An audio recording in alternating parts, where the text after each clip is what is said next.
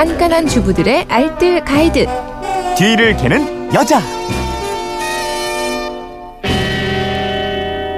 뒤를 캐는 여자 오늘도 곽지연 리포터와 함께 확실한 살림 정보를 알려드리겠습니다. 어서 오십시오. 네, 안녕하세요. 어, 뒤를 캐는 여자 게시판으로 청취자 이하야님이 올려주셨는데 요즘 전기밥솥 청소 때문에 골머리가 아프네요. 분리할 수 있는 건 분리해서 세척을 하는데 그렇지 못한 부분은 물수건으로 대충 닦는 수준이 되니 깨끗하지가 않더라고요.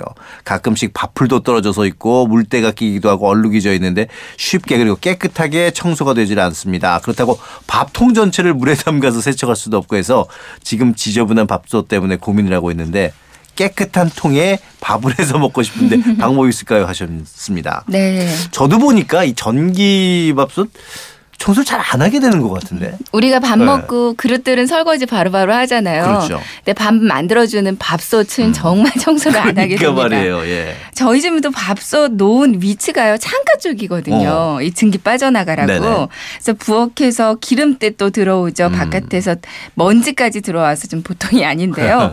가족들의 건강을 위해서라도 정기적으로 세척을 해주는 게 또 밥맛에도 오. 영향이 있다고 하거든요. 그래서 오늘 전기밥솥 제대로 청소하는 방법 알려드 리겠습니다. 어, 저도 제대로 배워서 오늘 당장 청소해야 되겠네요. 네. 제일 먼저 뭐부터 하면 될까요? 준비물이 있어요. 네. 그러니까 집에 있는 다양한 도구들 이용하시면 되는데요. 베이킹 소다, 네. 식초, 음. 물티슈, 면봉, 음. 그리고 닦아줄 행주 있으면 됩니다. 간단하네요. 네. 이제 가장 먼저 해야 할 일은 전원 코드 뽑는 음. 거예요. 어, 밥솥을 테이블 위에 올려두고 청소 시작하시면 되겠는데요. 그리고 베이킹 소다 한 스푼은 따뜻한 물에 풀어놔 주세요. 네. 그리고 일단 이 부속품들은 분리를 시켜놔야 되는 거죠. 네, 밥솥 청소 중에 가장 좀 어렵고 민감한 곳이 스팀 나오는 네. 곳이에요. 음. 그러니까 가장 먼저 스팀 뚜껑을 위로 올려서 빼주시고요. 음. 압력 추는 yun? 위쪽으로 잡아 올린 다음에 반시계 방향으로 방향, 예. 돌리면 분리가 잘 됩니다. 음. 이렇게 분리한 추와 뚜껑은 아까 그 베이킹 소다 녹인 물에 담가 두세요. 네. 담근 채로 칫솔로 문질러서 깨끗이 어. 세척해 주면 되고요.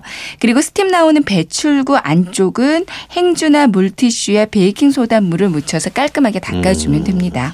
야, 저 이거 여지껏 한 번도 안 닦아본 것 같은데 이거. 한번 열어보세요. 깜짝 놀라실 어, 거예요. 그러니까요. 잘 안 닦이는 곳은 이거 면봉으로 닦아요? 네네. 뭐 행주로 잘 안 닦이는 틈 같은 데 있잖아요. 사이사이 틈은 면봉에다가 베이킹소다 물을 묻혀서 구석구석 닦아주시면 음. 되는데요. 그럼 또 면봉에도 까맣게 때가 묻어 나오거든요. 네. 그러니까 여러 번 면봉으로 닦아주세요.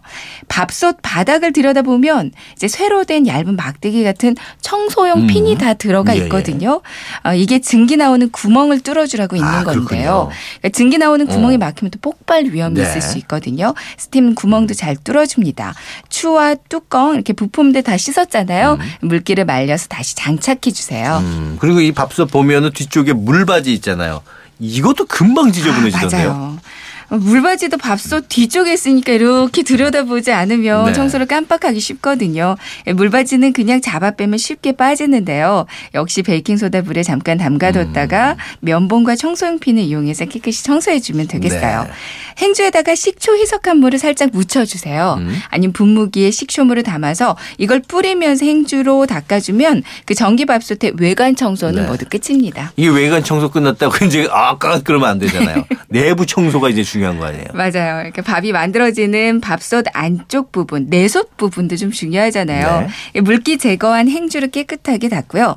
내솥은 빼고 음. 그 안쪽 가운데 부분 보면 은색으로 그 온도 감지기 금속판이 있어요. 맞아요. 이거 손상되지 않게 이물질을 행주로 살살 제거해 음. 줍니다. 바닥면 말고도 위쪽 테두리 부분 보면 여기도 굉장히 지저분하거든요. 음. 역시 깨끗한 행주로 잘 닦아주고요. 모서리 부분 면봉으로 청소해 주세요. 네. 압력 패킹 부분 그 고무 사이 이렇게 들어보면 까맣게 이물질 어, 많으니까 맞아요. 여기도 역시 그 면봉에다가 식초물을 네. 묻혀서 닦아주세요. 그러니까 내솥 뚜껑 고무 패킹 부분도 꺼내서 가볍게 물로 닦아주시면 되겠고요. 어. 할게 많죠. 그리고 마지막 단계로는 이 식초물 넣고 취사를 돌려주라고 하는데요.